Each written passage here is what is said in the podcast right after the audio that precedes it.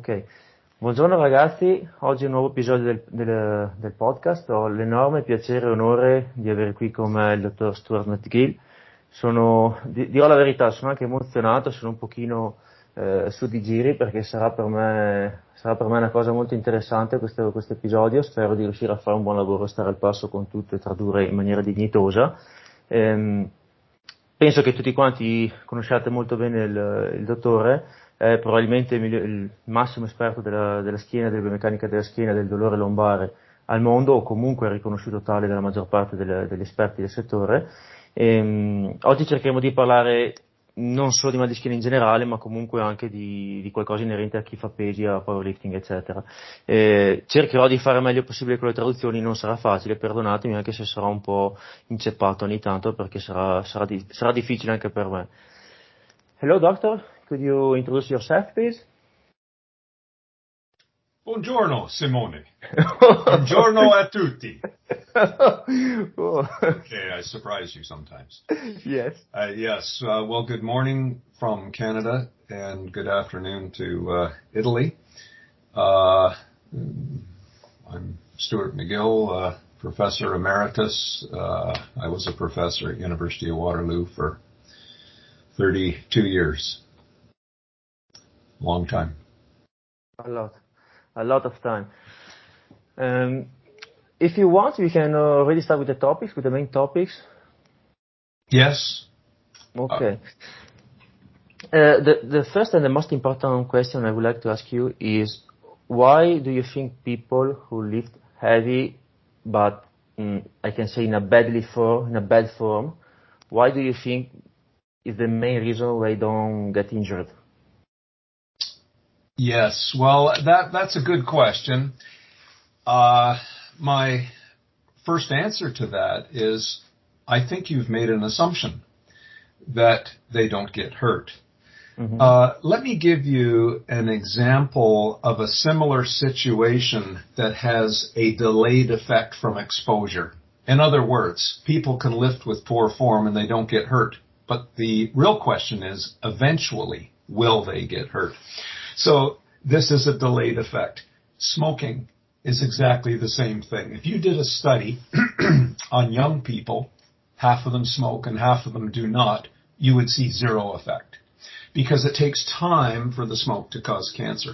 Now, if you go back into the history of that science, the tobacco companies were very successful in saying smoking doesn't cause cancer.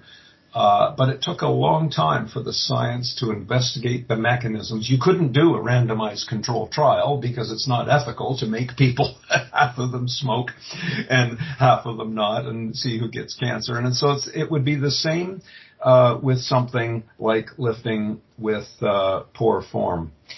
So now everyone agrees smoking causes cancer. So I'm, I'm going to start with that side of the uh, argument. I've worked with many, as you probably know, world-class strongmen, Olympic lifters, power lifters, uh, Olympians from heavy field uh, sports, uh, etc. They come and see me only because they've hurt their back. And when they described their back injury, it was when they lost good form. They will say, oh yeah, I was out of position or whatever the case may be. So the key is to create resilience and, tra- and training capacity to allow them to train harder and not accumulate micro trauma. Uh, now, there are some who we know they're popular on social media. They have trained with what we would say is poor form and certain people are touched by the hand of God. And that's just the way it is. That's not me, and it probably isn't you. But for them, as individuals, they chose their parents very well, and these beasts uh, exist. But let me finish that with an observation. There are some people who are very vocal on social media that posture doesn't matter and these kinds of things. Um, but it's interesting that sometimes, eventually, they do get hurt. And sometimes they will come and see me and we will organize a recovery uh, for them. And it surprises me, but this is life. They go back on social media, right back to where they were. They don't mention they came to see me, um, oh. but that's but that's their business. They have a business that they're selling, uh, and uh, you know, I, I, I'm not the kind of person who would go on social media and and say, well, you know, tell tell the the, the, the real story of of how you recovered. So, uh, listeners, they have a choice of who they want to listen to, and I think as we get through the podcast today, uh, they will be better uh, educated on how they want to roll the dice. Ok, eh, ho chiesto um, al dottore come mai secondo lui ci sono persone che sollevano pesi anche pesanti in tra virgolette cattiva tecnica e, e, comunque sembra che non si facciano male, la sua risposta è stata che, eh, sì, che ci sono tutta una serie di assunzioni su quello che io ho detto e mh, il grosso del problema di questa faccenda qui è che magari non si fanno male in quel momento, non si fanno male nel breve termine, però nel lungo termine è tutto un altro discorso perché si accumulano, secondo, adesso sto poi riassumendo, si accumulano una serie di microtraumi che poi eventualmente in un futuro eh, pagano, cioè ti tocca pagare la, il, il, costo di quei microtraumi accumulati. E faceva un paragone con le, le, difficoltà che ci sono state a livello scientifico per dimostrare che le sigarette e il fumare facesse, facessero dei danni perché nel breve termine era difficile vedere differenze e poi ci sono tutta una serie di limitazioni a livello scientifico, di questo ne avevamo già parlato, sul eh, portare avanti degli studi dei triali clinici randomizzati eh, perché per motivi etici appunto non puoi volutamente fare del male alle persone per provare a vedere se fa male quella cosa lì, cioè se sospetti che faccia male non è etico farglielo fare. Eh, e quindi questo rallenta un pochino la ricerca in questo ambito qui. Ehm, Un'altra cosa curiosa che, che, ha detto è che eh, sì, in questo, in questo, periodo storico riguardo al mal di schiena ci sono molti eh, nell'ambito divulgazione che sostengono che appunto il sollevamento pese, dei pesi non abbia correlazione con la postura, che non cambi nulla, che non conta la postura, tutte queste cose qua, e curiosamente ha detto che poi alcune di queste persone sono anche finite eh, come, come, suoi pazienti, perché appunto eventualmente si sono fatti male e, e, hanno fatto appunto una collaborazione insieme per cercare di risolvere il problema della schiena, ma poi quando il problema della schiena è stato risolto non hanno mai detto che eh, sono stati aiutati dal, dal dottore e sono tornati a fare la stessa divulgazione eh, che sostiene sostanzialmente principi opposti a questi che, che dirà oggi il, eh, il dottore, e, e, quindi si sosteneva che c'è, c'è, molto business dietro questo tipo di informazioni. So, uh, I can understand that many, many times there are people here in the, in the, in the social media arguing that posture doesn't count or you can lift whenever, whatever and however you want. But uh, maybe if I'm if I'm wrong, correct me. Uh, maybe the thing is that you need some time to find out the consequences of this uh, behavior. Am I correct? You mean as we did with smoking? Is that? Yeah. Yeah, with a delayed exposure of effect, yes. Okay. So, uh, if I'm not mistaken, uh, I don't think there is now any study suggest, uh, that is actually trying to lift you with a, a different kind of style or weight and that proves in the long term that it doesn't change anything. There are some observational studies, there are some correlation studies, or there are some mechanical modeling studies, uh, or acute, acute study in which you can um, just tell people lift this way or this weight and let's see what happens, but there's no uh, um, randomized controlled trials in the, in the long uh, long term. Long term. Yeah, if I can give a comment on that, we can't do these long term uh, controlled trials. So we have to take advantage of the many natural experiments that are going on. And that is uh, a combination. Uh, in, in when I ran the experimental research clinic at the university, combined with the scientific laboratories, we saw patients and we followed up with every patient that we ever saw. So we know their causal mechanism of injury and pain. We defined uh, the, the very specific pain pathway. We knew what we advised them to do to recover, and it obviously involved adaptation. And we knew in follow up if they complied or not, and we also know whether they got better. So we know exactly our mm-hmm. clinical score. I don't know of another center in the world that's done that. Mm-hmm. Sì, mm, io chiedevo se esistessero al momento degli studi, perché mi, mi, risulta che non ci siano, che dimostrano quello che molti sostengono, cioè che puoi sollevare i pesi in qualsiasi modo, che tanto non cambia nulla, ma che lo verificano sul campo facendoli provare e aspettando anni o controllando nel tempo cosa succede. E mi, appunto mi rispondeva che non ci sono perché non si può farli per questioni etiche, che è quello che dicevamo prima. Quindi sostanzialmente ci dobbiamo affidare a o eh, dati epidemiologici, dati osservazionali, cioè si incrociano un po' di cose, si vede che chi fa certe cose è più spesso soggetto a determinati problemi e altri no, però con tutti i limiti di questi tipi di studi. Um, uh, you told me before that uh, mm, uh, you work with a lot of very high level tra- athletes, strongmen, Martin Lissis, other um, Brian Carroll. Um, they they all said that they knew what was happening the moment they they injured themselves. Um, there was some technique problem involved, I guess. Am I correct? Well, I didn't work with Martin Licis on a specific injury.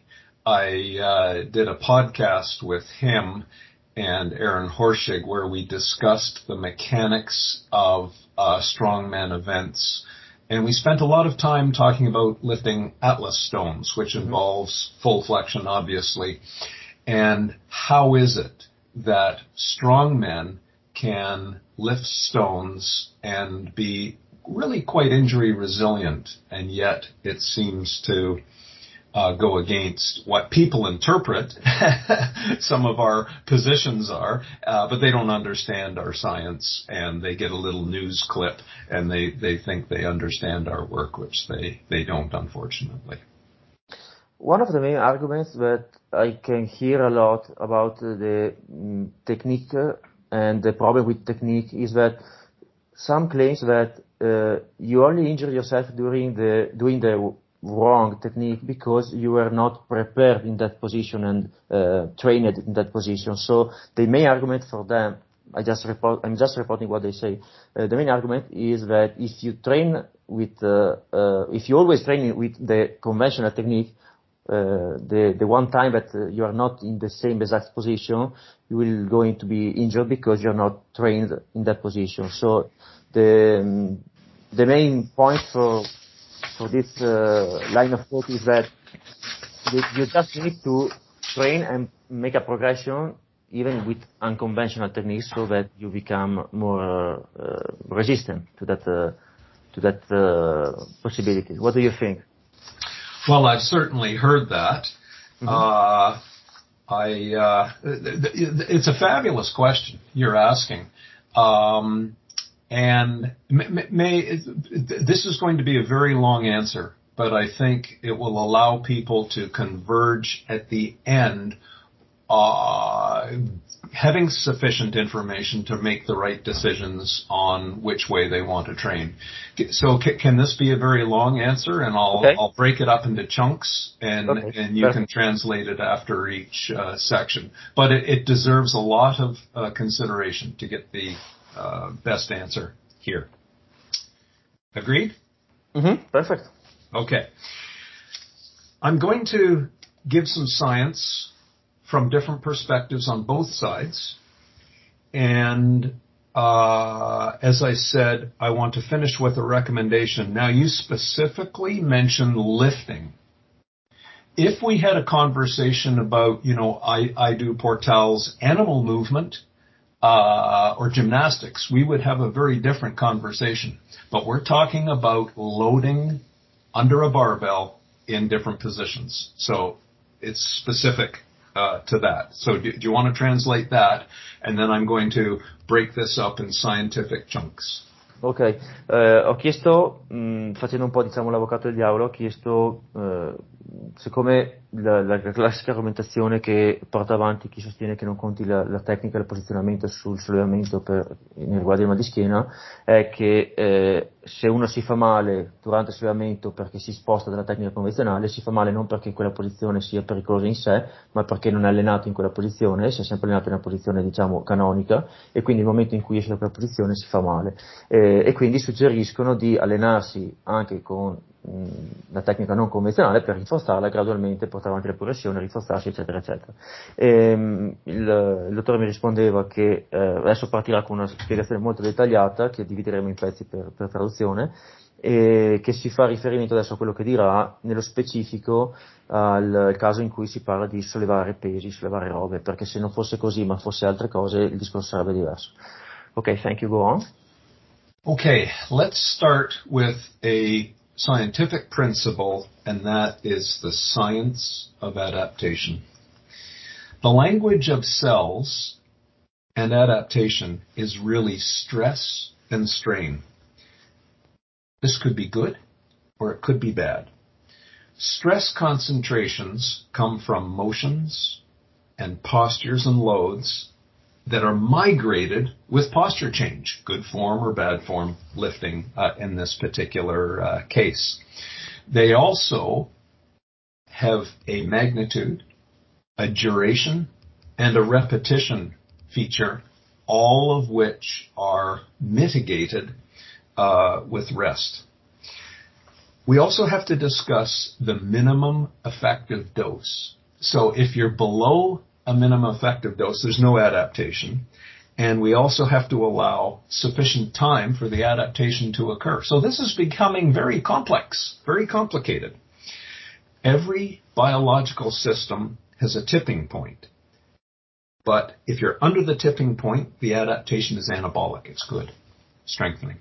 If you cross the tipping point, the adaptation is catabolic. It's accumulated micro trauma that you may not feel today, but as the micro trauma accumulates, you will eventually go from discomfort to pain to injury.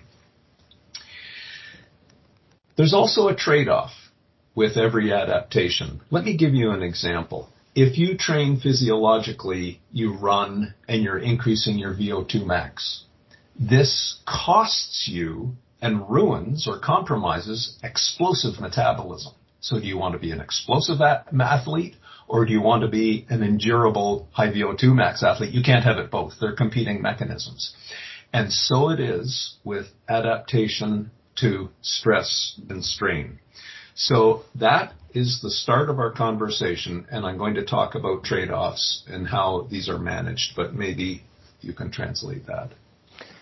Sì, eh, ha iniziato la sua spiegazione facendomi una panoramica del, di come funzionano sostanzialmente le leggi fisiologiche dell'adattamento, spiegando che eh, l'adattamento viene in seguito, adesso cercherò di un po' di parafrasare in base anche al meglio che riesco a fare. Eh, l'adattamento avviene in seguito a uno stress, questo stress può essere positivo o negativo e è molto variabile da tutte le variabili che, che determinano questo stress. C'è comunque una soglia oltre la quale il, questo stress non è più anabolico e positivo che porta a un adattamento positivo, ma diventa problematico perché causa delle, delle, delle, un'incapacità del corpo di gestire questo stress che va a portare dei microtraumi. Microtraumi che lui sottolineava non necessariamente sono a un livello percettibile da subito, ma tendono ad accumularsi, magari arrivano a un punto in cui si manifesta un dolore o un problema solo mai molto più avanti. Questo tipo di stress è gestito ovviamente dal volume, da, dall'intensità, dal carico e a seconda di eh, queste variabili qui si sposta, si muove lo stress in diverse strutture, in diverse modalità e quindi sottolineava che si tratta di una, di una, di un, di una relazione, questa tra stress e adattamento, molto molto complessa. Ok? We've talked and introduced this notion of adaptation almost always involves a trade-off. So let's talk about the spine trade-offs. Very specifically, the trade-off between adapting stability and stiffness, which allows the spine to buttress high loads, and mobility to move into different positions or to have a movement uh, mistake. This issue is not that important with a ball and socket joint like a hip. A hip is made to produce power throughout the range of motion. It's a ball and socket. But this is not the case for a complex tissue like a spinal disc that has a neutral zone, many constituents, uh, etc. I don't know of many people, and I don't know of people who've measured more high performance athletes than myself who have a lot of mobility and a lot of mobility, uh, stability to uh, bear high load. Biology forces you to choose which way you want to adapt. Think of a power lifter who, to lift more load, they add stiffness. They put on a lifting suit, which adds stiffness but compromises mobility. But that stability allows them to uh, lift more uh, load. I can think of many stories here where coaches have brought me athletes. Uh, I can think of one in uh, mixed martial arts where this one coach brought me uh, their athletes and said, I, am training rotational motion so that, uh, but I'm doing it under load with resistance. And I've developed this device. Would you help me uh, endorse this device? And I said, no your athletes will get stronger for three or four months. And then the collagen fibers of their discs will delaminate with the stress strain reversals and you'll have disc tears. And he said, you're an idiot. And he walked out of my office. He came back in a year and he said, much more respectful, sir, you were right. My athletes got stronger for four months. Two of them had disc tears. I did the program myself and I tore my disc. Can you help me rehabilitate? So, uh, I can give you examples with strong men. Do you know one who does a sit up or a power lifter that does a sit up? They don't do it because it's a compromised trade off between mobility and ultimately compromising the ability of the spine to bear the stress in a compromised position. It's the posture that shifts the stress from a joint designed and positioned to bear the stress onto a joint that's a bit more vulnerable.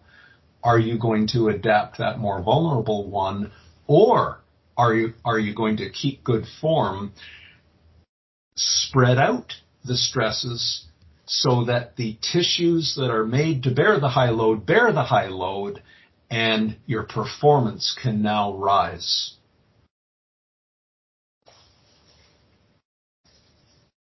So a deviated posture really compromises this adaptation and uh, trade-off that I'm uh, talking about, and ultimately it will uh, decrease your performance. And you can't have it all. If you want to be a gymnast, go ahead. But if you want to be a power lifter, you must train differently. You can't have it all.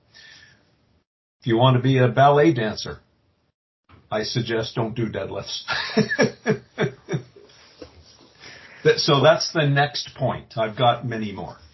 Ok, eh, mi ha poi elegantemente, molto elegantemente spiegato mh, mm, il, il, diciamo, il, il, non mi viene la parola in italiano, il compromesso che c'è se si vuole ottenere sia mobilità che stabilità insieme perché o uno o l'altro, un po' c'è il paragone tra velocità, uno che allena l'esplosività e la velocità e uno che allena la resistenza, cioè sono due direzioni opposte, non si può avere tutte e due, quindi eh, per quanto riguarda la schiena, la posizione, la postura nei sollevamenti, sostanzialmente diceva che c'è da tener conto che c'è un, un, un trade-off, lo chiama, nel senso che se tu cerchi di ottenere una cosa in una direzione vai a perdere un'altra. La tecnica corretta, adesso sto molto riassumendo, la tecnica corretta eh, lui, lui spiegava come questo permette di avere il giusto compromesso per far sì che la, le articolazioni che devono ottenere il carico, i tessuti, le strutture che sono formate e costruite per portare carico, lo portano e il carico sia distribuito nel miglior, nel miglior modo possibile tra le diverse strutture e, e non sia eh, concentrato in strutture meno adatte a tollerare il carico o che per guadagnare da una parte, quindi non so, guadagnare mobilità, si vada a perdere stabilità e viceversa. Faceva anche il paragone per un powerlifter, per esempio, eh, come sia utile e comoda la rigidità e la stabilità. L'attrezzatura che usa il powerlifting, anche i corpetti, le cinture, eccetera, vanno proprio in quella direzione, no? di essere più stabili e compatti per migliorare la prestazione. E viceversa, una, una, una, persona che per esempio ha bisogno di elevati livelli di mobilità, come può essere una ballerina, eh, no, non ha questo bisogno, ma ha un bisogno in direzione opposta. Perciò lui diceva sì, non è probabilmente la cosa più furbo e più conveniente fare stacco da terra per una ballerina che ha tutte altre necessità e viceversa, quindi lui sosteneva sostanzialmente che dobbiamo tenere a mente che c'è una, una, un compromesso e che se si ottiene una cosa si rinuncia a qualcos'altro. Ok? Ok. I have about five more points, Simon. okay, don't worry. Okay, the, the, the next one is the scientific evidence that links exposure type So the occupational literature, not the athletic literature, but the occupational literature is much more robust for this type of exposure. There are studies on coal miners, for example, that suggest that if a coal miner starts in the mines when they're 16, that actually adds resilience to their discs further down in life. Now, this is uh, some will eventually uh, I can't remember whether they went through the entire career or not and whether they eventually got injured. But at least for mid-career, there seemed to be some resilience. So that would be an argument that those coal miners, when they were still maturing, were able to uh, experience uh, some uh, adaptation. But the bulk of the occupational literature shows that deviated postures, losing good form, are linked with regional injury, and it doesn't matter whether it's shoulders, wrists, spines, it's the same story. Now, I've contributed uh, quite a bit to that scientific literature. I think of one study where we uh, studied in great te- detail men at the factory who chromed car bumpers. In those days, the car bumpers weighed about uh, 40 kilos. Um, in the study, uh, about 30% or slightly less than 30% of the men had an acute back injury every year and they lose a couple of weeks from work, two or three times a year. The two thirds never lost time from work because of a back injury. Then we went and measured them. We watched them lift. We measured the stress distribution throughout the body. What was so interesting was the ones who had acute back injuries, but for the rest of the year they were quite fine. They used their backs to lift. They lost good form. The ones who were injury resilient lifted with their hips. Good form, and they pulled their hips through with uh, much less range of motion uh, in their spine. Uh, we did another study where we measured all people reporting to an injury clinic with musculoskeletal pain. And we pulled out the back injured people. And then we measured their full three dimensional spine range of motion. This was at the beginning of their rehab program. Then they went through rehab, which we didn't uh, influence in any way. It was at a physical therapy facility. And then we measured how they changed their spine range of motion and then who went back to work spine range of motion had nothing to do with predicting who was successful in getting back to work. Isn't that interesting? It was more important on how they did their job and uh, and the postures. So there's uh, a little bit on the occupational literature and its contribution to this issue. So there's my next category of evidence. Ok, eh, aggiungo una cosa che mi ero dimenticato di dire prima sulla parte che mi ha detto prima, e cioè che ha raccontato un aneddoto in cui, sempre nel trade-off tra mobilità e stabilità, eh, un allenatore di, di, arti marziali molto famoso, ne aveva parlato anche su, in altre occasioni, eh, si era presentato da lui parlandogli di di, un, insomma, di un modo di allenare, di un'attrezzatura per allenare eh, l'addome con praticamente mh, flessione e rotazione con anche il carico sopra eh, per i suoi atleti di arti marziali e il, il, dottore sostanzialmente le diceva che non pensa sia un metodo adatto per allenare perché probabilmente sarebbe migliorato in termini di forza e prestazione nel breve termine, parlava di qualche mese, però poi si sarebbero fatti male a livello del disco E è stato respinto eh, malamente, nel senso che l'allenatore si è offeso, è andato via eh, in malo modo, eh, però è tornato un anno dopo eh, chiedendo consigli appunto perché ha detto che sia lui stesso allenatore facendolo sia altri atleti suoi si sono fatti proprio esatta- male proprio esattamente come diceva e quindi sostanzialmente ha detto che effettivamente aveva ragione. Questo era per dimostrare no, come bisogna scegliere o un lato o l'altro su delle cose in cui serve la forza, la stabilità, eccetera, introdurre il movimento con il carico potrebbe essere problematico. Mentre la seconda parte della risposta che mi ha dato dopo eh, mi ha fatto un po' un esame di alcuni studi, che, tra cui alcuni che ha condotto lui sul, in ambito occupazionale, parlando di come esiste vera, effettivamente una capacità di adattamento in base al proprio lavoro che si fa, però hanno visto su degli studi fatti su dei, sui minatori che in base all'età con cui si, a cui si inizia a lavorare cambia la capacità di adattamento. Quindi sì c'è la capacità di adattamento, però non è così scontata, dipende.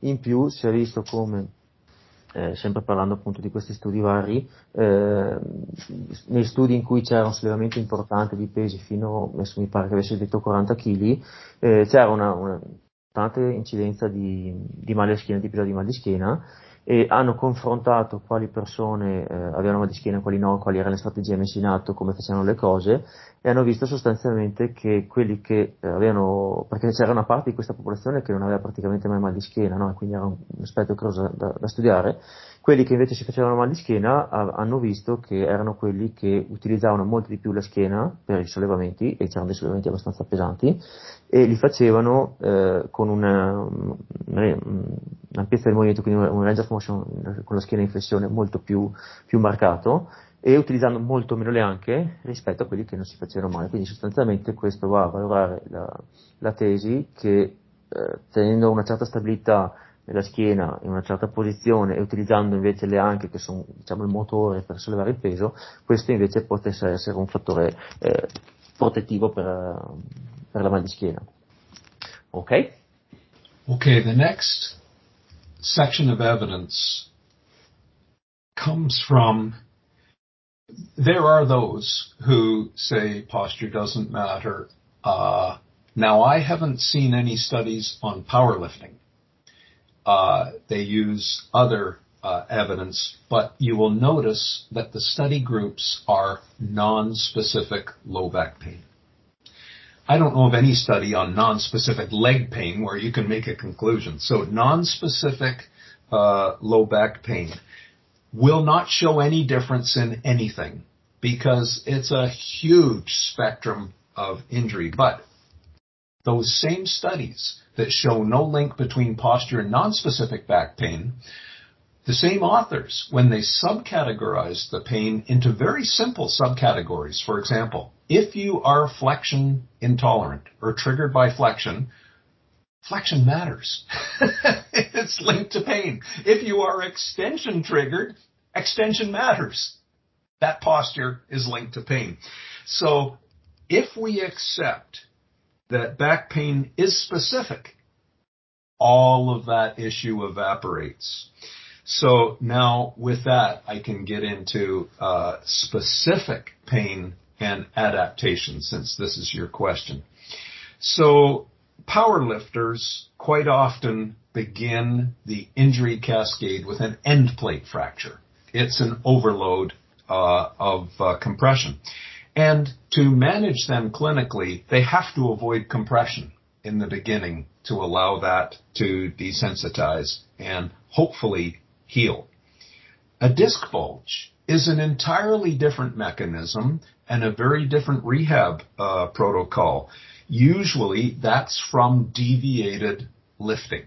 So when you examine someone who's got a diff- disc load from powerlifting, it's almost always a uh, flexion injury. Not in other sports, but certainly uh, in powerlifting. Now, we've had great success with many elite lifters. We've worked with them. They added resilience to then come back and set world records. And there's many of them. If you go to the testimonials page on the BackFit Pro homepage at the bottom, you will see several lifters who've set world records following the program of avoiding the deviated postures, distributing the stress in a way that the body can manage and adapt Don't allow a weak link to occur, and they come back and set a world record. Stronger and adapted more than ever. Um, another subcategory of pain mechanism is losing height in in a, uh, a joint space. When the joint loses height, it loses stiffness and it experiences micro movements at the joint like this. It's letting air out of the car tire. The tire bulges on the road and the car is a bit sloppy. It's lost stiffness. Uh, the spine uh, is uh, exactly uh, the same. So there we have to adapt stiffness to manage out the painful micro movements, which means you cannot afford to go into a deviated posture because that compromises the joint stiffening process and adds mobility and instability by nature. More range of motion gives a larger uh, neutral zone, not only in compression and bend, but also in, in shear. And it's shear that usually uh, causes the uh, pain. Our work in my early days as a professor would look at the anatomical vector direction of muscles like erector spinae. In more neutral positions, they are orientated to buttress and support shear. But as you flex and get deviated, it loses the ability to support shear. So if someone has a shear uh, triggered back pain, which you can measure through shear instability tests, or they have a spondylolisthesis or something like that, uh, you know that um, you cannot go into uh, these deviated uh, postures and expect to adapt. You will only tip the balance now to a catabolic process of more micro trauma accumulation. One of the last studies we did when I was a professor was on whiplash. So now I'm just going to move to the neck. And these were whiplash patients who were two years or more post whiplash, and the medical profession did a terrible thing to them. They said, Your pain is non organic. The tissue should have healed over two years. You are a pain catastrophizer. You have problems up here. They were being denied their compensation and pensions in some cases. So we took these whiplash patients, or I'm going to call them victims, and we did video fluoroscopy, which is a real-time moving x-ray through the spine, and we watched them through the range of motion. The pathology in pain wasn't at the end range. Well, it was sometimes, but it occurred as a clunk. They would move through the range and somewhere in the middle, ah, they'd get the pain shot. And then we watched under video fluoroscopy the spine moving it would move and then hit a point where it clunked in shear like this. And we saw it on the video fluoroscopy, and then we uh, correlated that with their pain. It was a 100% match. That clunk caused their pain. And then we taught them how to push the tongue to the roof of the mouth, start to engage the deep flexors, then go through the range of motion and the clunk was gone and their pain shot was gone immediately. Now, these poor people were mentally distraught because of what they were told by the medical profession and the insurance industry. Can you imagine how empowering that was for them to realize that through stability and control of motion, through good coaching, elite coaching, they immediately arrested their pain symptoms. Now, was that cognitive behavioral therapy? Or was it good coaching? Was it application of good science? Good, excellent uh, assessment? I would argue it was all of those things. I don't live in this world of, oh, it's a, a biological issue or a psychosocial issue. To me, it's a continuum. But a great coach a great clinician, a great teacher and scientist will operate in that realm of all of them. So that whole argument uh, uh, disappear. So to summarize this specific injury uh, notion. The key is to recognize that everyone has a different pathway. It's revealed by specific assessment. It reveals their current capacity, their margin of safety, how much can they go into a deviated posture, uh, and where they are on the adaptation uh, schedule. So it's different with everybody. Pain is highly specific, and so is sport performance. Ok, provo a riassumere un attimino eh, una risposta molto, molto articolata. Allora, ha iniziato spiegando un attimino, facendo una digressione su una cosa importantissima che sono contento abbia detto, cioè il, il problema che, ci, che, si categorizza molti mal di schiena come non, speci, non specific low back pain, che eh, sostanzialmente è come un po' dire mal di pancia, non vuol dire tutto o niente, e quindi quando si guarda questo tipo di, di studi fatti in questo modo qui, mh, come lui so, sottolineava, non, non, viene mai fuori niente, non funziona mai niente, non serve mai niente, non si capisce mai niente, perché è un enorme calderone dove non viene, non viene fatta nessuna differenza sul tipo di mal di schiena. Questo è un problema secondo me enorme che dopo si può applicare anche su altri tipi di, di, di problemi eh, e diceva come quando invece si va a fare tutti i sottogruppi no? Eh, all'interno di questo mega calderone si sceglie magari chi era intollerante alla flessione, intollerante all'estensione, che sono delle categorizzazioni a sua volta ma banali però comunque già un po' più specifico. E allora invece cambia come la postura, cambia come quello che fai, cambia come la strategia di sollevamento pesi perché se prendi un intollerante alla flessione e lo fai flettere col carico gli fa male. Come? Perché appunto per definizione è intollerante alla flessione. Ehm, e quindi insomma sostanzialmente faceva una serie di, di, di, di, suddivisioni nelle varie tipologie di, dolore alla schiena, in particolare per chi fa pesi e per fa powerlifting. Per esempio sosteneva che spesso nel powerlifting ci sono end plate fracture, che sono sostanzialmente uno dei, dei, um, dei problemi frequenti nel powerlifting e questi però eh, hanno poi problemi in compressione, quindi quando c'è il carico sopra. Eh, un'altra eh, che è un'altra cosa, è un altro tipo di problematica, un altro tipo di eh, complicanza rispetto a chi per esempio nel powerlifting ha un'ernia dove quasi sempre o comunque molto spesso il problema è in flessione e quindi la postura conta nel senso che per quel tipo di problema la flessione è un problema poi parlava di come ehm, una, quando c'è un assottigliamento, un avvicinamento, una riduzione dello spazio intervertebrale, che questo eh, ha delle modifiche a livello di eh, stabilità e di rigidità della schiena e a sua volta questo ha delle implicazioni diverse su quello che puoi fare e non puoi fare sulla postura e la tecnica adeguata o no, e spiegava come tutte queste cose qui abbiano, eh, una, un, abbiano una, un legame con la postura diverso, perché ogni, ogni, problema specifico ha le sue caratteristiche e quindi fare tutto un calderone unico fa sì che tante volte si dica che non conta niente, ma invece conta come, solo che la difficoltà è stabilire bene cosa ha ogni persona e eh, fare i conti in quel caso specifico.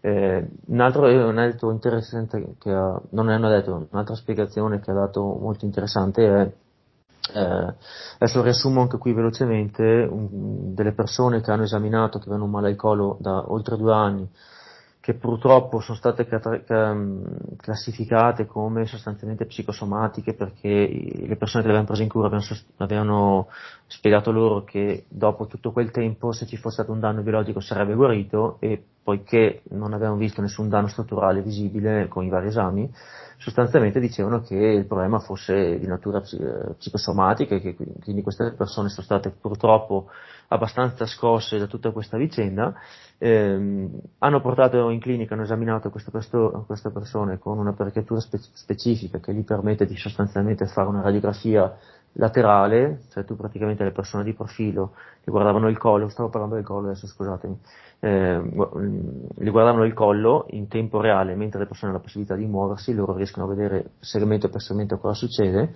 e vedevano che sostanzialmente nel momento in cui la persona dichiara di aver male, in quella fase del movimento c'era una, una, adesso senza l'immagine è difficile da spiegare, c'era una, un netto praticamente mh, era evidente meccanicamente il, il, motivo del dolore e che questo correlava al 100% con, il, con i sintomi, col problema e con, insomma, si spiegava tutto quanto tramite una causa biomeccanica specifica.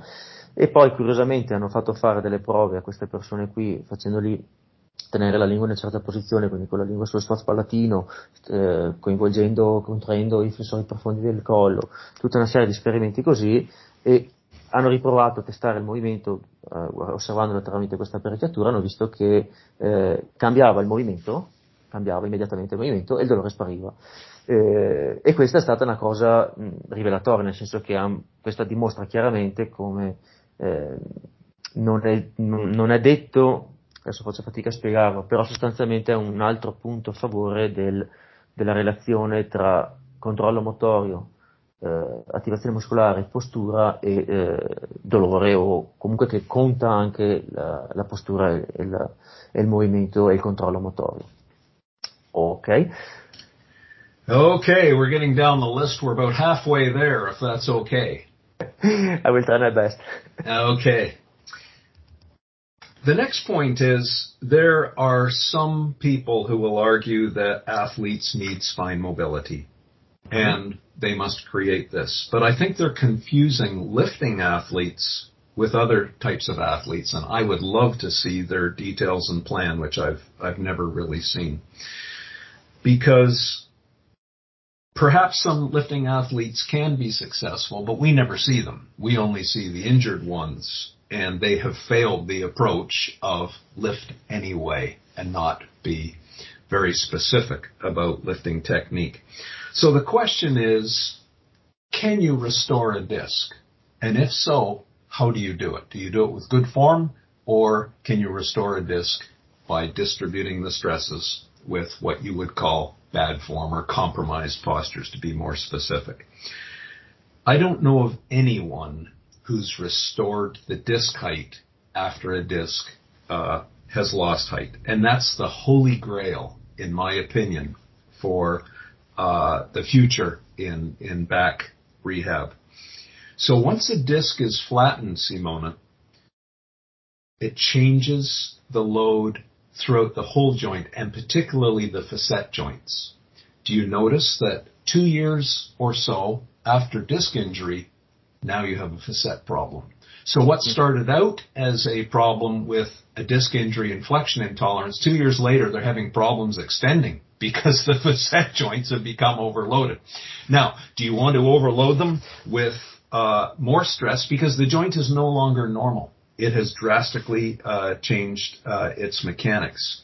But my next point, and this is worth repeating, this is not a death sentence to the athlete if they keep good form within the realm of their specific injury. And we've proved this over and over and over again with many athletes in many different sports. Yes, we proved it with Brian Carroll coming back and setting the all-time world record in squat, which is a powerlift uh, event, with starting out as quite a massive injury, but through application of science and our understanding of tissue specific adaptation, he came back to set the world record. Is he the most mobile spined person in the world? No. Is he the most resilient to lift 1,306 pounds? Yes. So we've taken many herniated discs of uh, jiu-jitsu athletes who compete at the world um, uh, Abu Dhabi Submission Championships. They compete in the UFC. Quite a number of athletes there, uh, and we generally avoid the mechanism of their disc herniation to start, which means good form. Poor form was the mechanism. And we reduce their mat time in training for the jiu-jitsu athlete. We will take a golfer. They don't touch a golf club for several months and then slowly rebuild the strategic mobility and stability throughout their body and work on the elastic tissues because a golfer is an elastic athlete. They are storing and recovering elastic energy to uncork that energy into the ball, bore the ball, and uh, get, get great distance. So that's reducing the exposure, but strategically re-exposing them building their body uh, strategically once again. So I know those aren't uh, lifting cases, uh, and it's a very different conversation, as I said at the outset. If we if we talk about different uh, athletes, but here's the bottom line of that particular point. I would submit that recommending doing poor powerlifting form is a way to create resilience for life. I've never seen that happen. I've only ever, only ever see the opposite. So to take a load on your back, put it in poor form, I haven't seen success with that. I have in other sports, but not in loaded powerlifting.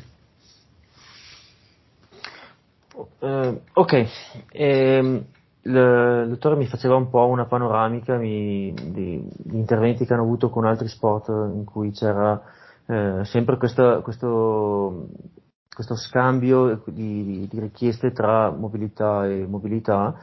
E, il problema probabilmente, da come la, da come la vede lui, è il, la, la, la, convinzione di, di, aver bisogno di mobilità per, per, chi solleva pesi, per chi solleva cose.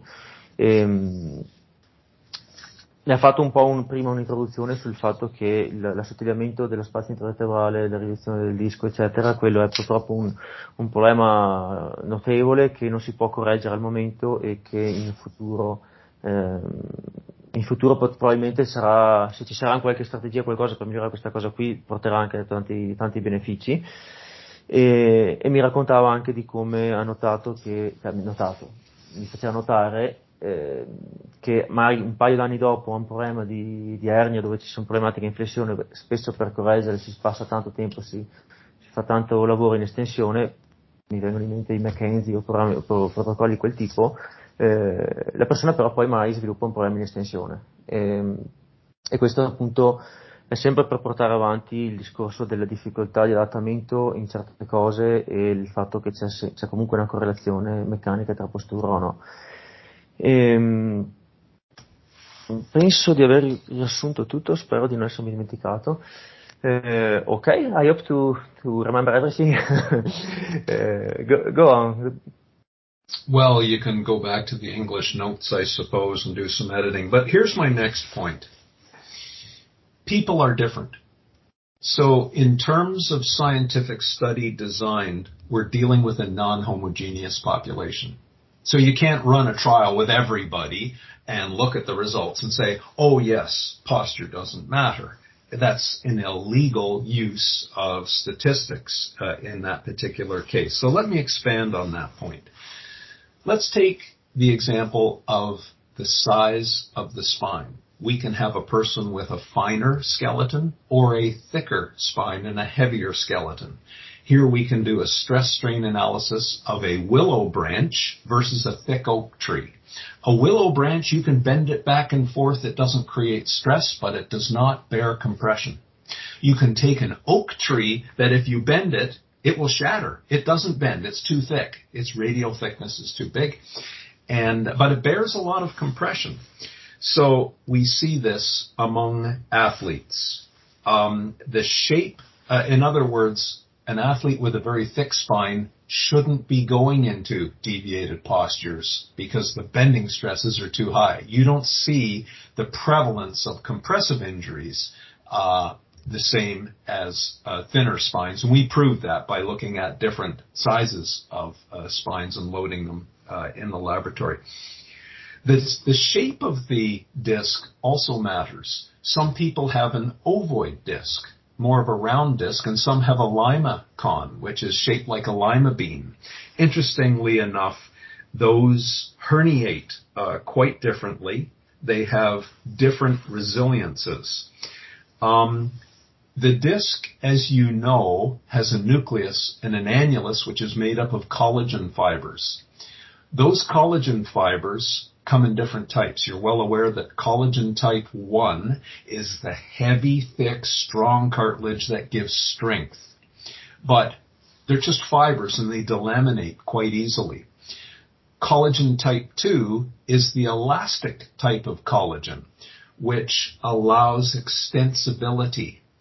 But those fibers of type 1 and type 2 are bound together with another type of collagen. We'll call it type X, which is uh, the ground substance collagen that holds all those fibers together. People differ in the ratios of type 1, type 2, and type X in their discs.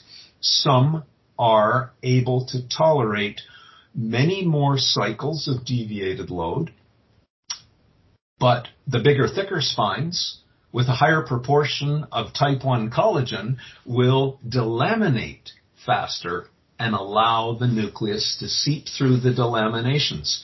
So this is genetically uh, determined. You inherited this from uh, your parents. There is some uh, evidence to show that genetic assays can reveal these genotypes, um, but we're not at that stage of uh, the science uh, yet.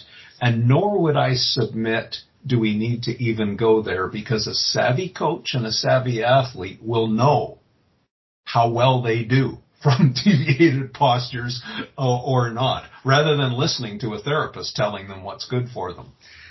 Um, the next logical part of that story is I've talked about tissues from a collagen point of view, um, but if we take uh, many lifters who have actual bony injury, that's the start of their particular uh, injury. They'll they'll fracture an end plate or have microfracturing of the cancellous bone under the under the end plate. Bone adapts at a very different schedule from collagen and muscle. So if you take a bodybuilder who will train an area three times a week because their goal is muscle hypertrophy. They tear the muscle down on a training day. The next day they rest it, which allows it to adapt and become bigger. That's the goal. You can't do that with bone. Bone is more of like a five day cycle. You stress a bone, you create the piezoelectric, uh, crystalline, uh, charge, electric charge, which draws in and chemically bonds the free floating ions of calcium and magnesium and whatnot to build a callus over that stressed area of bone. That, that, that's at least a five day cycle. And you'll notice the great successful power lifters, the grand old men of strength, the grand old women of strength. They'll train heavy squats or deadlifts once a week but the people on the internet think, oh, they're undertrained. But they don't understand the success that they had came from scheduling the bone adaptation. And I'm afraid uh, we see an awful lot of athletes who are injured because of the lack of knowledge of these differential rates. But the great ones already knew all of this. They didn't know the science, but they knew what worked and you get that from from working with the uh, the great ones and you study their uh, training programs. When I first started, when I when I knew everything, when I was in my 20s, I would look at them and I would say, "Oh, these strong men are so undertrained." But then I became more stupid when I became in, into my 60s. in any case, um, I think it's a really bad bet to think that you can adapt all people in a deviated loaded position. So I'll come back to that and I'll, I'll make another uh, point after you translate. I hope you're enjoying this. I've given this some oh, thought. Yeah, very much. I don't want to interrupt you, so I'm just listening. And the problem is for me, I, I would like to interact more, but I very much focusing to remember everything and try to understand and then uh, translating to, to the public. So But don't worry, it's fine for me, it's just fine like this. Ok, eh, mi, ha, mi ha fatto un po' una panoramica sulle differenze anche genetiche tra una persona e l'altra e su come questo faccia sì che non ci si possa adattare a tutto, perché molto delle, delle, delle argomentazioni che sta parlando adesso sono sul far capire come ci siano dei limiti sull'argomentazione del vabbè ma basta adattarsi, fare una progressione. Allora, un aspetto molto importante è che eh, c'è una componente genetica che determina eh, le caratteristiche di ogni persona, le spine di ogni persona, la colonna, le, le strutture anatomiche.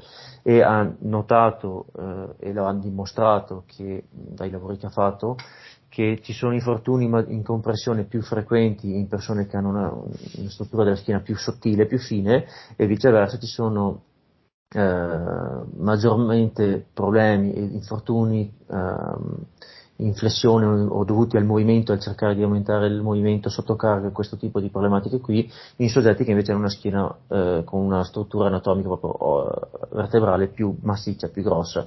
E gli spiegava come appunto, eh, facendo dei paragoni con con i pezzi di legno, eh, ma un, un, a seconda delle caratteristiche che, che, ha il legno può essere molto più flessibile, muoversi e ondularsi, però far fatica a resistere alla compressione e viceversa, no? magari c'è un, un ceppo molto eh, grosso, resistente alla, alla, compressione, però si spezza se si cerca di piegarlo. E questo è applicabile, in, cioè, è una, una, spiegazione, una metafora per far capire come anche le colonne di ogni persona eh, non sono tutte uguali e eh, non è così detto che riescano ad adattarsi a certe cose, perché è soggettivo anche cosa può adattarsi ogni persona.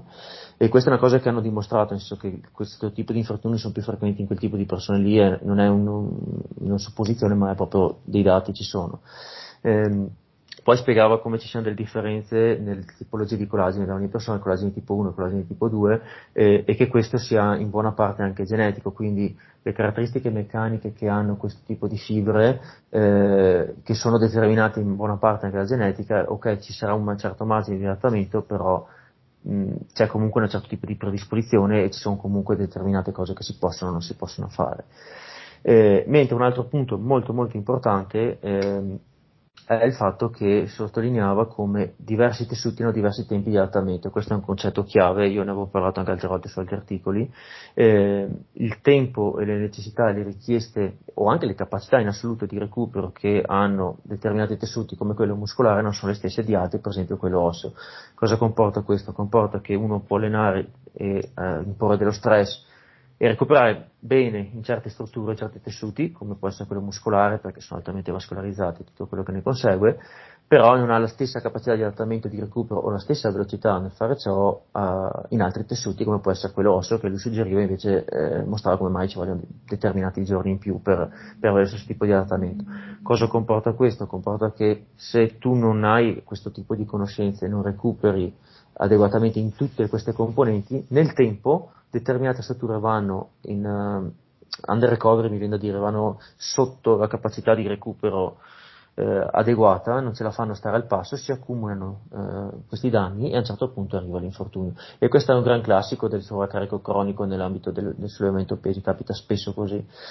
Purtroppo queste cose qua dimostra che non tutte le strutture si possono adattare o comunque dimostra che se la tecnica corretta distribuisce la forza in gioco e lo stress su varie strutture, magari molto di più su quelle che hanno capacità di recupero di tolleranza maggiore, fa sì che ci siano minori rischi rispetto a imporre lo stesso tipo di stress su strutture che invece hanno capacità più lente o più ridotte di recupero. Ok. All right. You're Well, th- th- this discussion is is so interesting because of the juxtaposition between lifting and other sports. And again, I think this is where the confusion for consuming this kind of material comes. So I want to ask an esoteric question. Why would a person want to adapt more motion?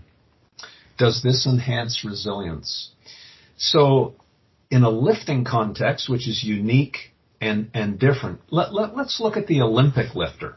So this is not powerlifting. This is the uh, uh, clean and jerk and the Olympic snatch. Olympic lifters, they need extreme hip mobility. There's no question. Extreme shoulder mobility. But they do much better if anatomically they have shorter thighs. It's a much better uh, leverage ratio. And they lock their spine for power transmission to transmit the power from the magnificent hip mobility and power generation up through the spine and eventually to lift the bar. Failure means you have 200 kilos that's going to come down on top of your head in, in a deep squat position. I've worked with Polish, Russian, Ukrainian Olympic lifters. I've never worked with Chinese, which uh, would would be be quite interesting. But their universal mantra, universal mantra, Simona, is you never compromise form. Every great program never compromises form. So in Poland, for example, a young athlete will be selected for Olympic lifting and they lift broomsticks to get perfect form. When they have perfect form, they get a few kilos of weight. They've earned it. Once they've perfected that, they get a few more kilos of weight, but they never break form. So that's a lesson on how to build wonderful, resilient athleticism. and there aren't too many uh, Olympic athletes who are well coached who I see for back injuries. It's the power lifters, which is um, should be uh, a lesson in there.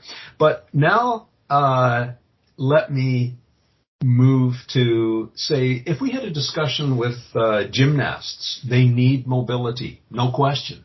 They need uh, load bearing.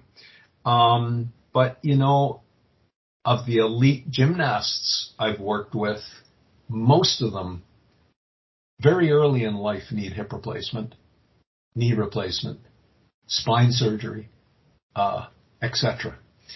So uh, that is obviously extreme deviated motion, um, but they're only using body weight. They're not loading it with uh, with barbells. Um, we've already talked about how the scientific process means you can't run a controlled trial. So we, we try and use natural experiments with group observation.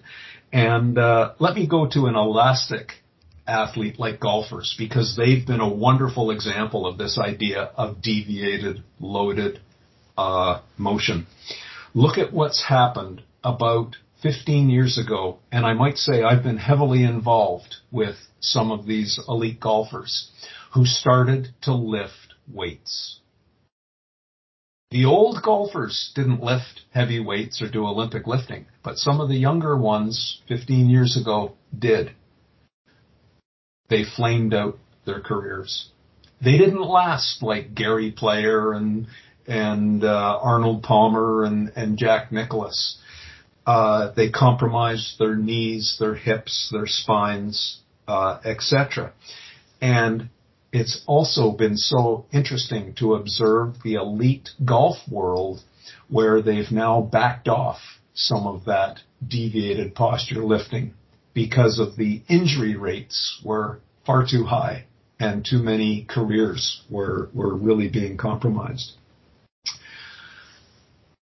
I'm often asked about rowers, and I've been heavily involved in the elite rowing world, and, and I've, I've worked with many world champions. Uh, and I don't know if you know, but I'm actually married to one. My, my wife oh. was a heavyweight uh, rower. She rowed for Canada in the 80s, but uh, also was a uh, came home from the World Championships with seven medals in 20, 20 sorry 20 18 or 19, just before uh, COVID, they are born with exceptional spine flexion and hip flexion ability. If you can't, you'll you'll never grav- gravitate to rowing. You're out of the pool very uh, quickly. But disc herniation is the rower's disease. Now we've been very successful, I would say, in restoring many elite rowers' careers back to world championship performance, and we've proved that many uh, times as well. But we don't do it with getting out of perfect form and loading it. But still, that's what rowing is, but that's not done through a barbell. It's done through a very specific uh, program that I've described in my Ultimate Back Fitness and Performance book, which I, I know you have.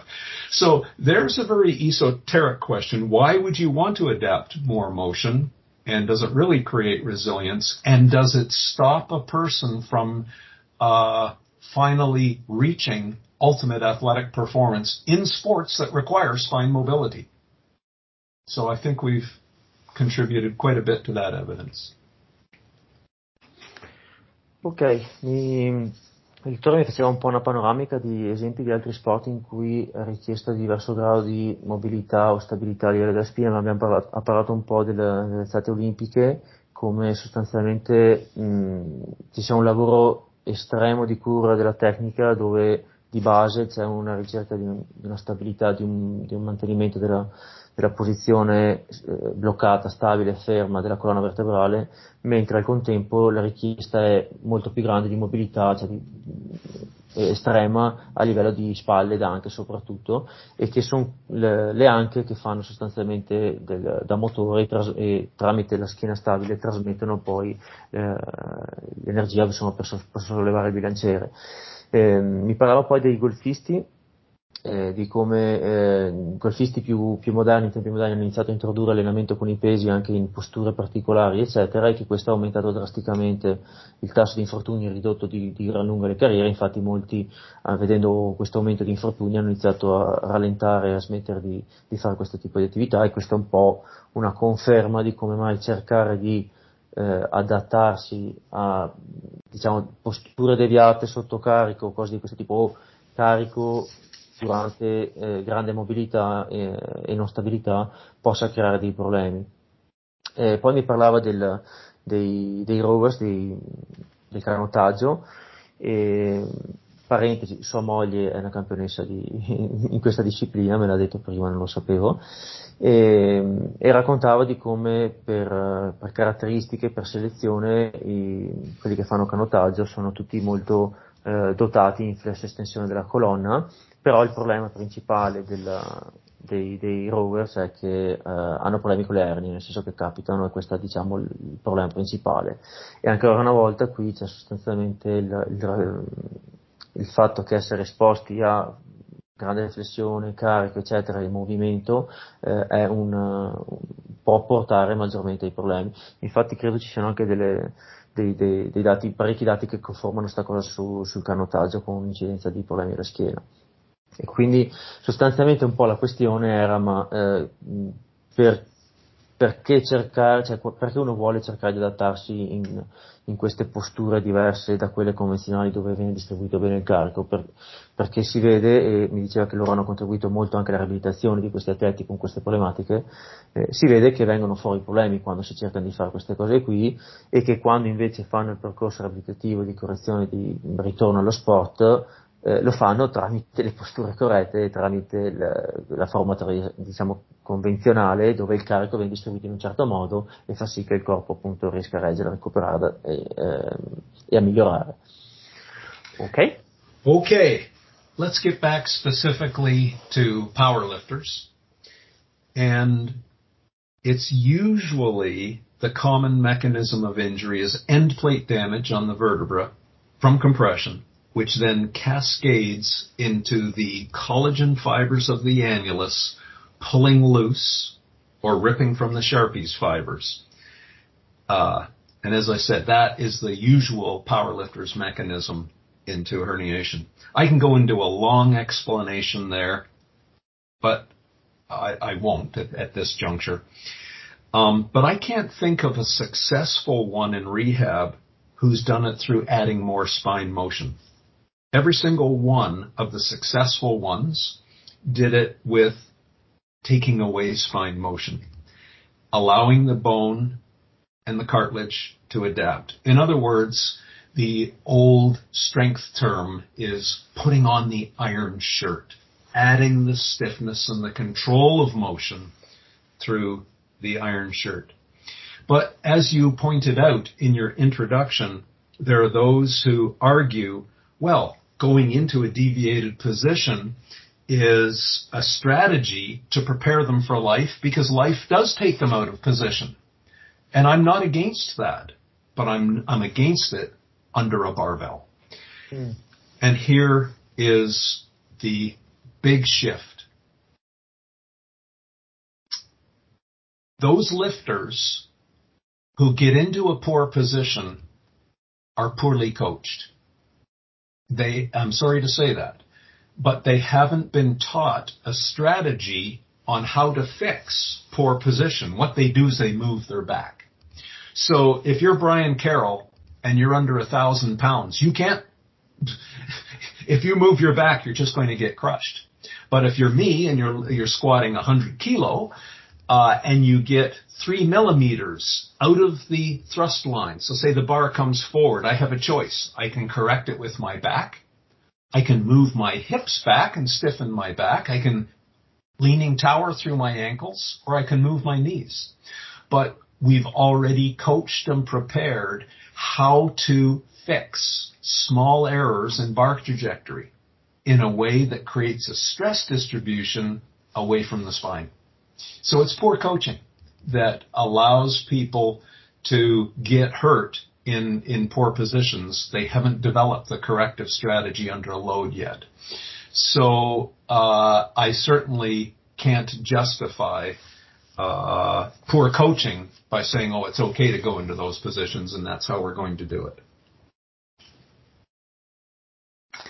Ok, ehm, il, siamo tornati un attimo a parlare di powerlifting e mi, mi spiegava come sostanzialmente non ha mai visto nessuno recuperare infortunio dalla schiena del powerlifting tramite l'aumento del movimento, della mobilità della schiena e questo tipo di cose qui.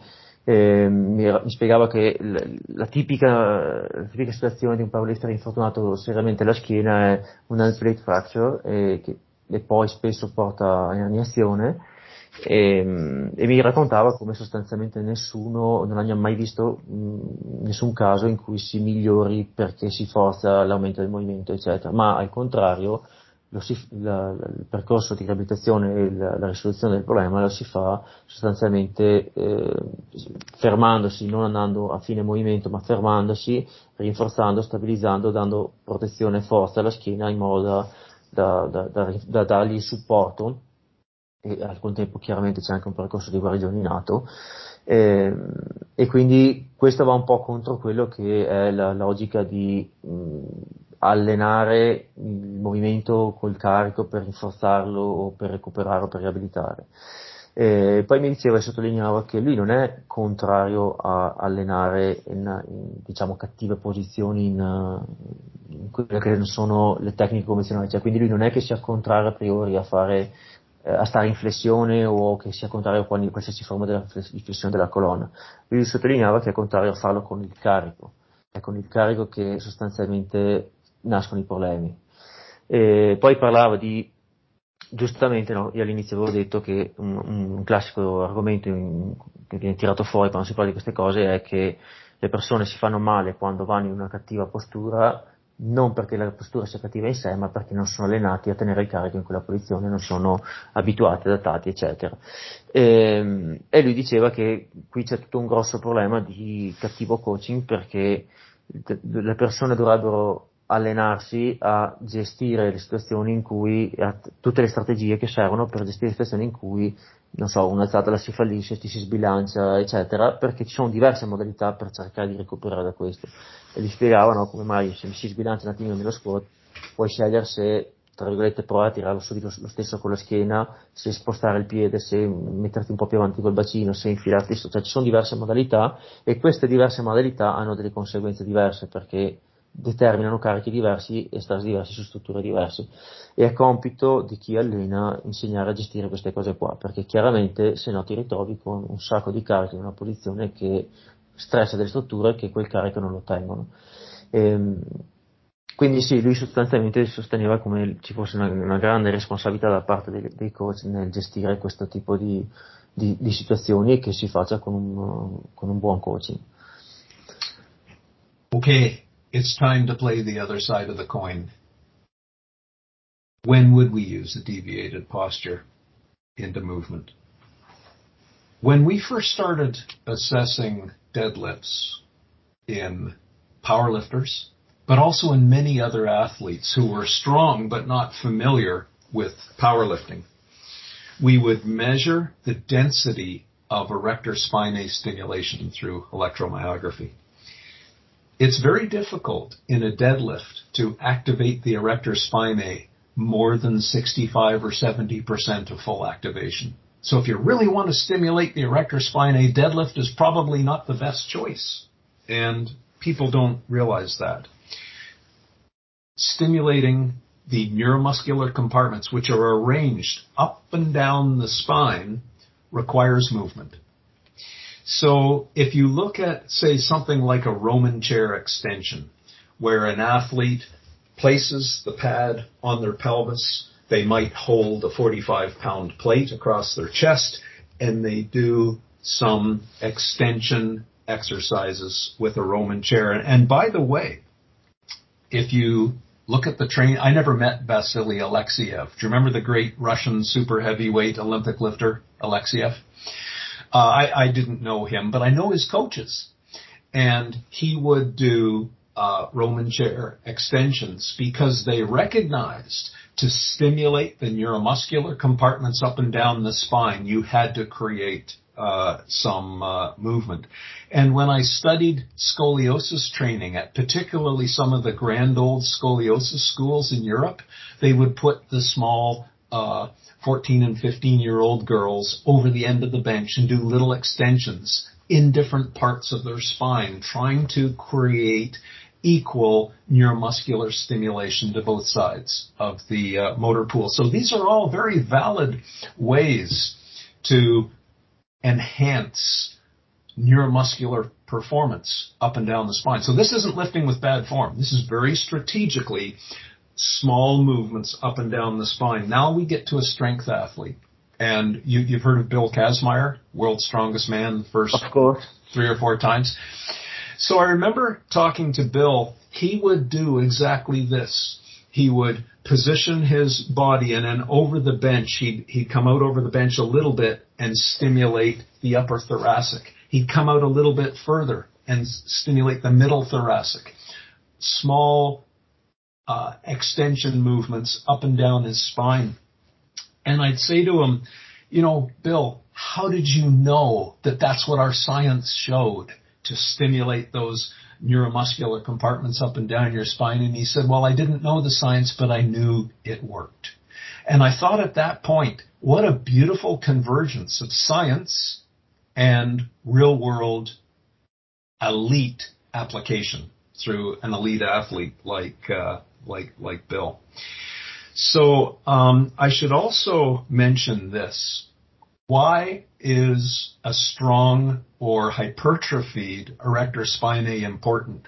Recently, I uh, have been working with, uh, you know, Mr. Olympia. It's the top level of professional bodybuilding. I've been working with a Mr. Olympia competitor.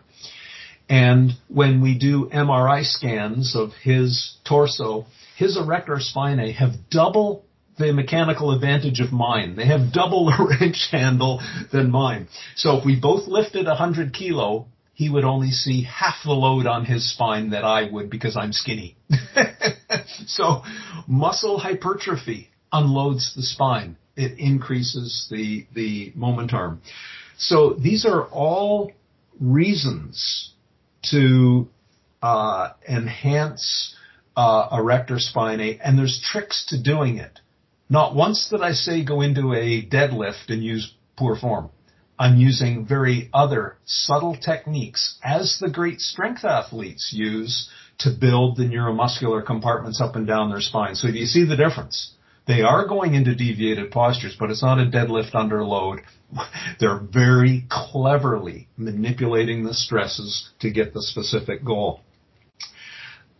I'm going to talk about strongman now because strongman events are designed to find your weakness. You know, they test grip strength, back strength, hip strength, balance, all of these types of strengths. And one of the strengths is picking a load off the ground, which is lifting an Atlas stone or in the older events, they used to be called the McGlashan stones in uh, in Highland Games, for example, which involves full spinal flexion.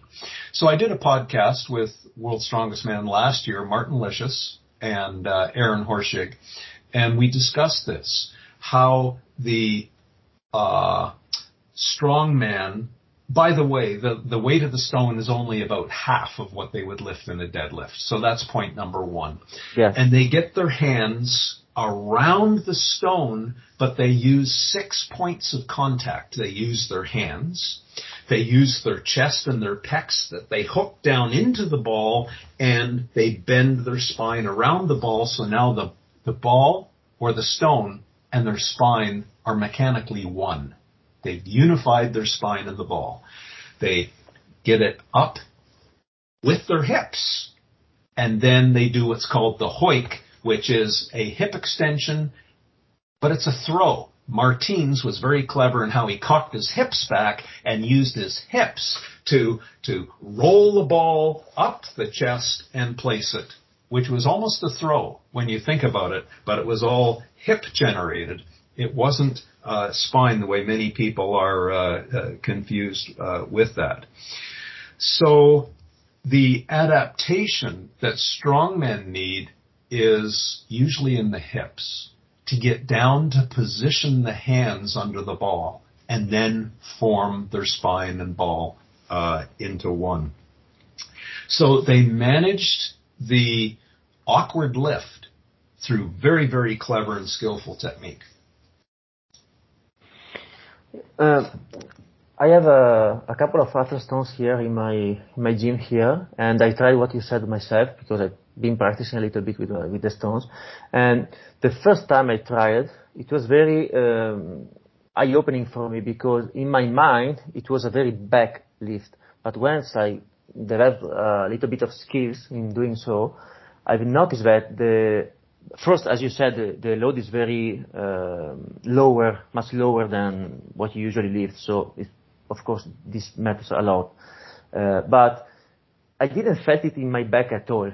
It was much more like uh, some kind of um, front squat in which you tuck under the, the hip so that you are already uh, standing and then you just enroll the, uh, the ball on yourself, like, you know, some, somewhat it's the same as you. You're like, like this. And it was very, very, very light in the, in the back. I wasn't expecting so. Simona, technique matters. Of course. Technique is everything. I, I, I've never heard an elite athlete or an elite coach argue against technique. I've only heard people who don't create elite performance argue against.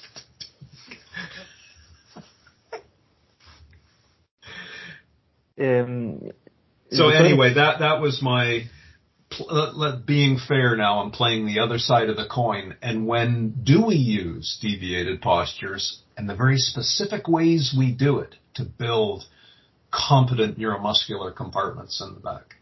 But it's very different than a deviated deadlift posture.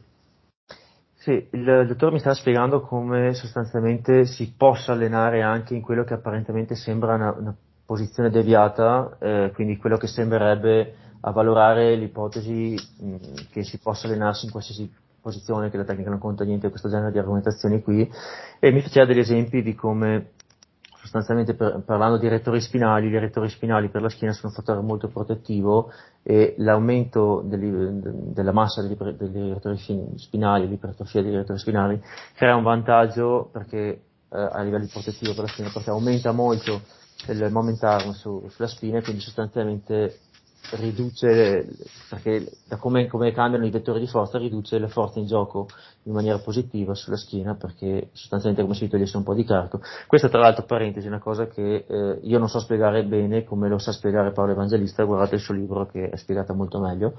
E, ehm, e quindi spiegava come ha senso allenare comunque in quelle che apparentemente sembrano posture deviate eh, la schiena che anche in, in, in, situazioni dove c'è una flash estensione col carico, ma è molto diverso farlo come lo fanno alcuni atleti importanti che mi ha nominato rispetto a come viene fatto passare il messaggio ora da molti social media. Perché? Perché un conto è fare per esempio una sedia romana dove si sceglie l'angolo di inclinazione, si fa un piccolo movimento di flash estensione con carichi ridotti per appunto cercare questo movimento che fa sì che ci sia un'attivazione dei rettori spinali migliore e un allenamento migliore nella parte toracica, come c'è l'esempio di Will Alzheimer o di altri atleti che, che, che, hanno utilizzato questa strategia anche nella pesistica olimpica tanto tempo fa. Eh, lo, mi, mi, sottolineava come non lo facessero con lo stacco da terra pesante, lo facevano con altri movimenti, con carichi molto più ridotti, con movimenti più ridotti, eh, quindi anche il range of motion era diverso e, e, in maniera molto strategica e attenta, non, perché conta la dose, conta il volume, conta tutto quanto, si può fare, ha senso per rinforzarlo, perché come diceva è un fattore protettivo, però è una cosa ben diversa da allenarsi con la tecnica sco- tra virgolette scorretta, cioè fare l'ostacolo a terra tutto gobbo perché tanto non cambia un cazzo perché bisogna rinforzare la spina anche così. E quelle sono proprio due argomentazioni diverse. In più poi mi, mi, parlava delle Atlas Stones e faceva riferimento in particolare a un podcast che ha fatto con Martin Slissis eh, dove spiegavano un po' la tecnica delle Atlas Stones e spiegava come eh, beh, fattore primo, importantissimo, i carichi che usano gli strongman sulle Atlas Stones sono tipo la metà, forse anche meno della metà di quelli che sono i loro massimali di stacco, quindi c'è un fattore carico importantissimo. Parentesi, ci ho fatto un articolo anche su roba qua, eh, sul mio blog lo trovate spiegato bene. E, e, quindi quello è già un fattore importante, cioè il carico è ridotto rispetto a quello che quella schiena è allenata a fare. In più mi spiegava, e, ne ha spiegato molto bene su, quella, su quel podcast, come la, la, tecnica corretta di sollevare un Atlas Stone carica molto meno la schiena di quello che si possa pensare, per chi non l'ha mai fatto o per chi la vede da fuori, perché sostanzialmente ci sono mh, tutta una serie di accorgimenti come posizionare la, la sulle ginocchia per raddrizzarsi solo dopo sollevarsi, tenere il, la, la, palla di cemento molto vicina, avvolgersi sopra, farla rotolare, tutta questa serie di cose che fanno sì che il carico effettivo sulla colonna sia drasticamente minore di quello che sembra e che di fatto sia l'anca e le gambe che fanno il grosso del lavoro, mentre sì, c'è comunque della flessione a livello della colonna, ma non è come sollevare un peso puramente di flesso estensione della colonna e basta, cioè, non è così e c'è una tecnica corretta e una non corretta. E io un po' aggiungevo la mia esperienza, nel senso che io ho delle Atlas Stones, ci ho provato, ci ho giocato anch'io questa roba qua e, e raccontavo come sono stato, eh, ci sono rimasto di stucco provando le prime volte vedendo che in realtà la schiena la caricava pochissimo in confronto a quanto mi sarei aspettato perché sembrava quasi di fare uno squat frontale. Alright? Okay, time to start converging on a summary now, and I, would like to do this in two parts. If we're talking about a specific individual who has a specific injury history, then our path for adaptation becomes really quite clear. We know what to do for each specific mechanism. We also have to know the goals of that person realizing that the person cannot have everything. They can't be very strong and resilient, have lots of mobility, have lots of speed and endurance, know the compromises and how and if they're going to consider a deviated posture uh, to create those specific adaptations.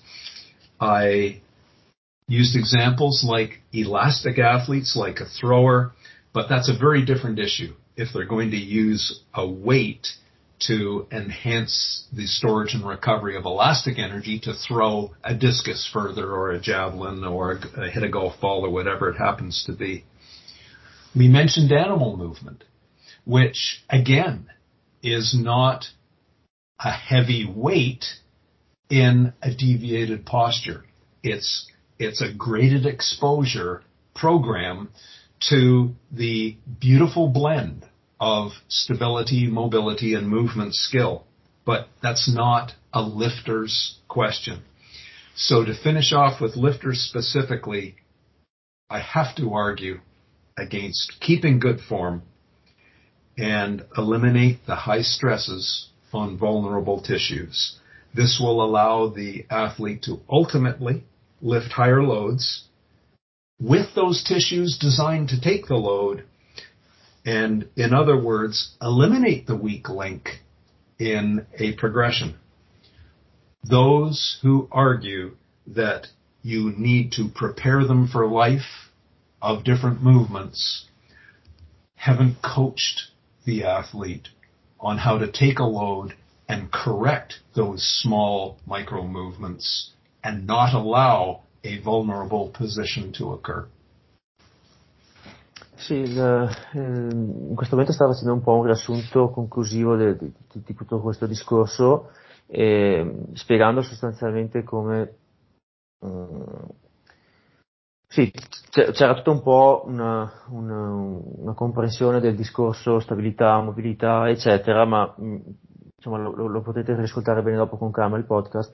La cosa che, che sottolineava che è importante secondo me lasciare passare per non dilungarci troppo è che per chi sostiene che bisogna allenarsi in caso, in, in, posizioni non convenzionali per rinforzarle nel caso in cui dovesse capitare che durante un'alzata perdi la posizione eh, e quindi questo permetterebbe di evitare di farsi male, eh, lui sostanzialmente ribadisce che eh, la questione principale è allenarsi e insegnare agli atleti a, eh, a essere preparati con le con dovute strategie per recuperare o evitare di trovarsi in quella condizione lì o comunque essere pronti per far sì che la situazione sia gestita senza, senza caricare un sacco strutture che non sono eh, che non sono adatte per caricare quel carico lì in quel momento, in quel modo, eccetera, e piuttosto che allenarsi in maniera non convenzionale con tecniche mh, inadeguate.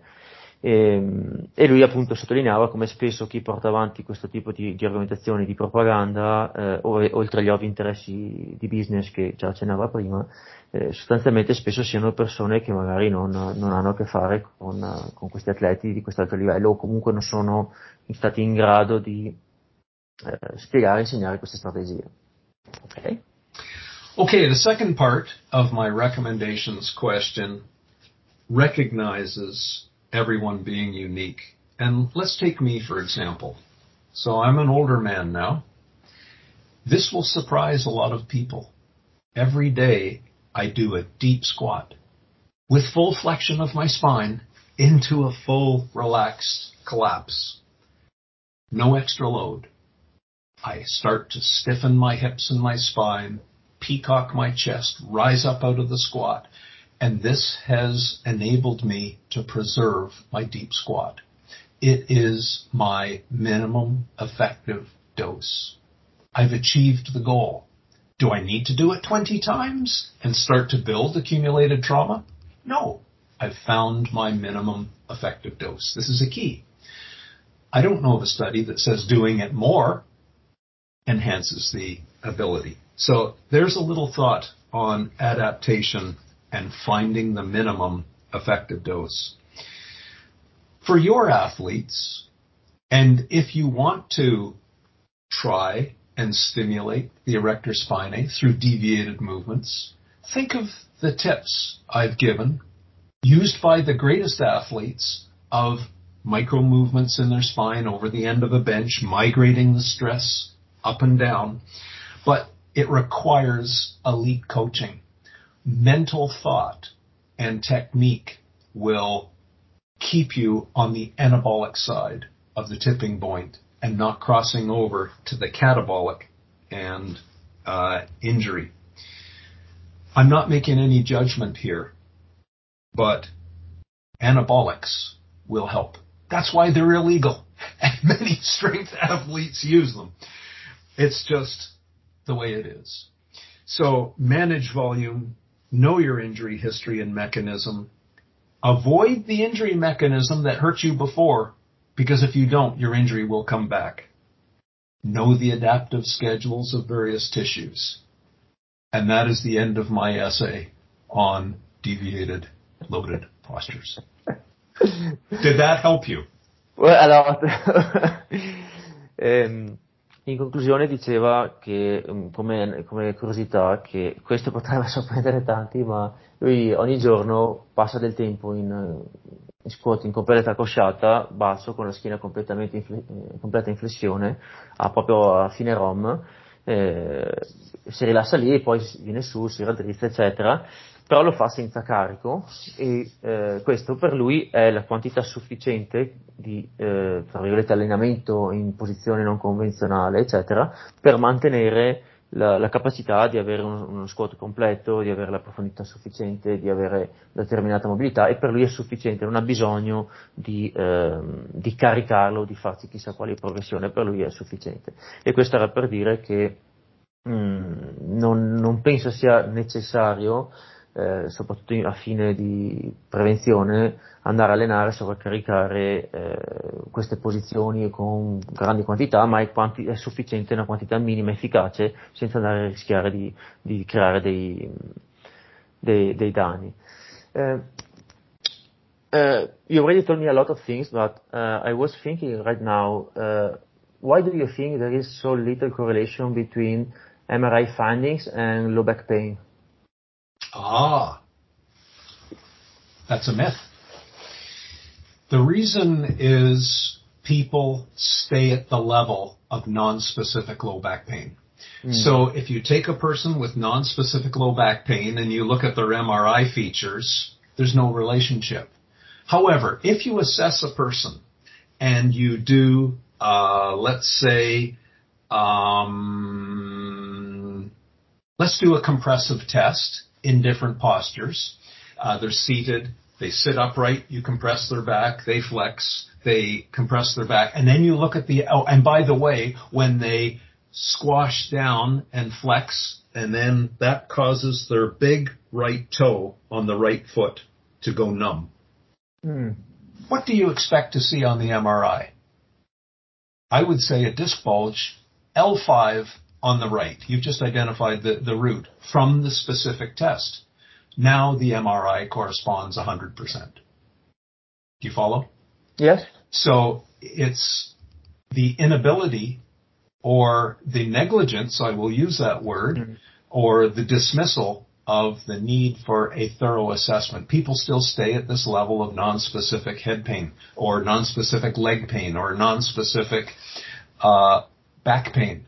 Do you know of any MRI that corresponds with nonspecific leg pain? Doesn't exist. But if we say, well, this person has knee pain, you do a positive drawer test, you test the ACL and it's it's deficient. Oh, look on the MRI, their ACL ruptured. So this is the reason. There are other many pathways to pain that do not show on an MRI. So let's say we've got a flattened disc and now we're getting micro movements in shear. You provoke them and in a shear test, you know exactly that L3 causes their pain. It causes anterior thigh numbness. So you've picked up the femoral nerve and now you go to the MRI. You don't see the micro movement. You might see it on video fluoroscopy, which would be a much more appropriate one to one detection of that uh, uh, pain trigger. So my answer is, uh, I think it's a myth. Uh, it's propagated, uh, but it's because people don't assess thoroughly and stay at the level of discussion of non-specific low back pain. Ho chiesto eh, come mai pensa ci sia così poca correlazione a livello degli, di studi scientifici tra i risultati della risonanza magnetica e il mal di schiena. Lui mi ha risposto abbastanza direttamente dicendo che secondo lui è un mito, non è, non è vero, e che, il, cioè, oddio, mh, ha detto che è vero, ma per come viene categorizzato il mal di schiena, cioè non specifico nella maggioranza dei casi, e che quindi se si, ci si limita a quel tipo di esamina, eh, viene fuori che sì, la correlazione c'è poche volte, quasi mai, ma in realtà la correlazione c'è come, e solo che bisogna andare a vedere caso per caso e che se ci si limita semplicemente a categorizzare tutto quanto come non specific look back pain, eh, questo è un grosso problema perché ci permette di, di, di, cioè non ci permette di trovare le cose e vedere le correlazioni come, come dovrebbero essere.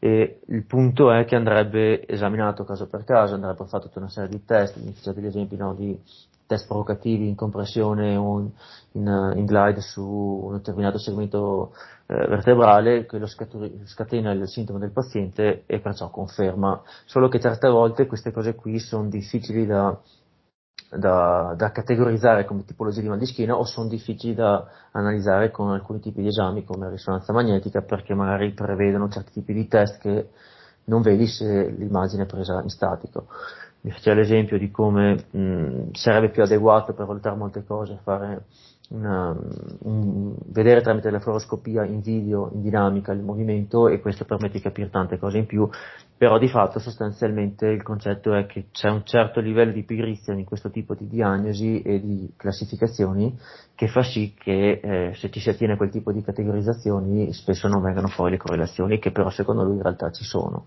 e mi faceva anche un paragone col ginocchio, magari non so, un test del cassetto per il crociato anteriore lesionato, fai il test, eh, vedi la lassità, il paziente ti riferisce anche il male, vedi la risonanza e c'è il crociato rotto, e, e cioè, faceva un po' il paragone con questo tipo di problematiche, quando sei più specifici la correlazione c'è. Ok, I have another, another question. Yeah, Simone, yes. uh, sorry, I have another podcast that I'm on in 10 oh. minutes. Yeah, I'm sorry. May I ask that um, you can let people know that I've written extensively uh, about this in uh, Back Mechanic. There is a version of Back Mechanic written in Italian. Uh, it's on the um, well, if you go to backfitpro.com, you will see the Italian version, uh, and also uh, you know the other books with Brian Carroll and mm-hmm. uh, Ultimate Back Fitness and Performance, where again I've tried to explain these ideas and help people converge on the uh, most appropriate program for them. So uh, at this point, I'm afraid I uh, have to go. Um, but if I could, if you could send me a copy, I'd uh, appreciate it, and then we would then be able to put it on our website and uh, link with you. But uh, I, I hope that gave you uh, a good perspective today on uh, these things are complicated. There are no simple answers, and uh, it's a it's an area of expertise that um, is required to produce uh, desirable results. But I, I thank you for your support and your professionalism in trying to get this out. It was a pleasure. Eh, purtroppo adesso il, il, dottore deve andare perché ha un altro appuntamento, quindi sostanzialmente siamo costretti a interrompere qui. Mm, ci tengo a ribadire che, come ha sottolineato lui, se siete interessati a questi argomenti qua, lui ha scritto diversi libri e mi diceva che probabilmente ci sono anche in italiano un paio di, di, di, di ultime versioni aggiornate, che una è l'Oback Mechanics, dovrebbe essere stato tradotto in italiano, però cercherò casomai metto i link in descrizione e se volete approfondire appunto trovate, trovate molto di questi argomenti sui suoi libri. What? How can I say? Thank you, thank you for everything. It, it was a pleasure. Okay. Arrivederci, Simona. Ciao. Ciao. Okay. Bye. So, thank you. Bye bye.